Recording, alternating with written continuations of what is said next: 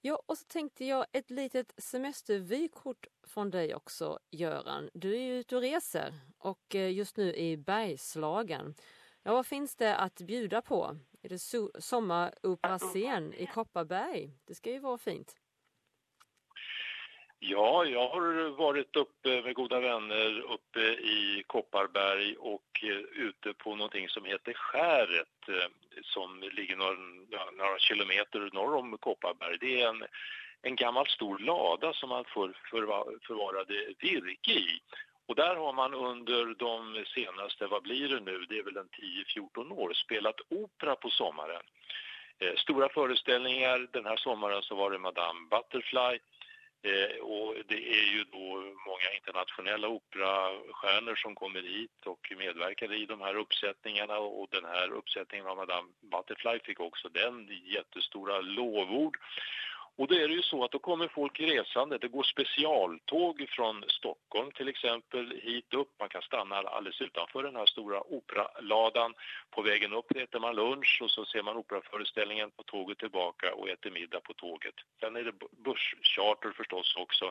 Folk från olika delar av landet mm. som kommer hit och sådana folk som kommer dit eh, med, med bil naturligtvis. Och det, det, här är ju eh, en av de stora musikaliska händelserna i sommarsverige. Eh, Val, i Dalhalla är ju en annan sådan i, utanför Rättvik, eh, det här stora brottet där, där man ju också tidigt spelar opera men också mera mu musik och underhållning av olika slag. Så det finns väldigt mycket att se och göra under de här sommarmånaderna i Sverige faktiskt. Mm, och hur var Madame Butterfly? Var det en bra föreställning? Det var en mycket bra föreställning eh, faktiskt. De har, eh, de, de, toppar, de har två olika eh, lag som sjunger, alltså de, de ledande rollerna. Mm. Eh, så att, eh, båda lagen var, har väl fått lika fina recensioner så att säga. Eh, så att det var stående ovationer efter den eh, premiär som jag var på när det andra laget då hade sin tur att träda ut på scenen. Så att det var en stor upplevelse och eh, man får ju hoppas att man orkar med att arrangera den här typen av storslagna eh, satsningar i sommarsverige. Ja, jättekul. Men just nu så är du i Arboga, idylliska Arboga. Vad döljer sig bakom denna stad och vad är det för historia? Ja, Arboga är ju en av våra äldsta små städer och eh, den tillkom ju redan på medeltiden och den har väl gjort sig känd genom att eh, 1435, det är bra länge sedan, eh, mm ju här det som brukar betraktas då som Sveriges första riksdag. Det här var ju under unionstiden och det fanns eh, en man som hette Engelbrekt, Engelbrektsson som eh, ju var något av en upprorsmakare gentemot eh, det danska inflytandet här i Sverige och han valdes på, denna, på detta Arboga möte 1435 till rikshövitsman. Och det är ungefär motsvarar idag överbefälhavare kan man ju säga då. Så att eh, där har ju då Arboga satt sig i den svenska historien. Och det har ju, det har ju eh, firats då 500-årsjubileet och 550-årsjubileet 1985 då var ju kung Carl Gustav här och eh, det gick ju till historien som väl många kommer ihåg när han tog fel helt enkelt den gode kungen och hälsade Arbogaborna med att säga kära örebroare.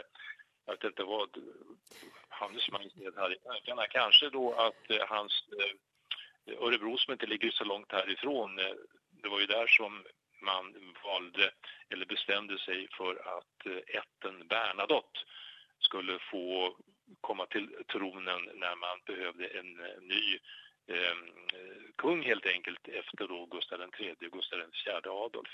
Arboga är ju annars eh, en, en, en liten fin pärla här vid Arbogaån som rinner ut i Mälaren.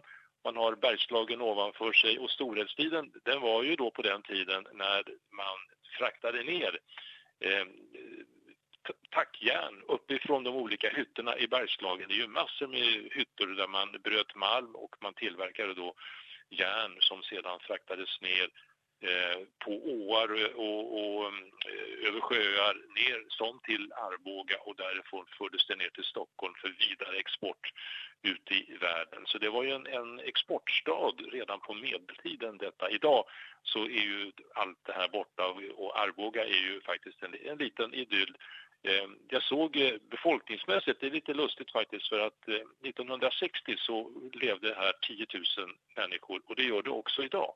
Alltså. Det har alltså inte förändrats, det har vare sig växt eller krympt. Mm. Och den får ju många besök naturligtvis av eh, turister under sommarmånaderna. Det är trevligt att gå omkring här i den gamla bebyggelsen.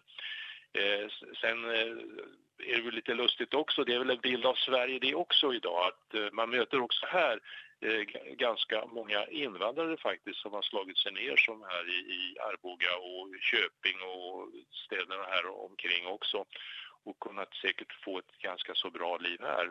Men det, det, det, påverkar ju också matutbudet. I Arboga med 10 000 invånare så finns det faktiskt 10 pizzerior och några thai-restauranger men ganska få vanliga svenska restauranger egentligen. Det är mest lite kaféer och sådär. Så att eh, på det sättet så har ju utbudet eh, vad, gäller mat och sådant fått eh, en, en annan eh, inriktning eh, här än vad det var kanske då bara för en 20-25 år sedan kan jag tänka mig. Men det är en liten fin idyll precis som eh, Kungsör lite längre bort och sen har vi då Köping som ligger också bara en, eh, någon mil härifrån. Så det är tre städer som ligger som i en trekant här med alla med tillgång då till utlopp till, till Mälaren. Eh, ja, en liten sommaridyll kan man väl säga att Arboga är bland många andra svenska småstäder så här års.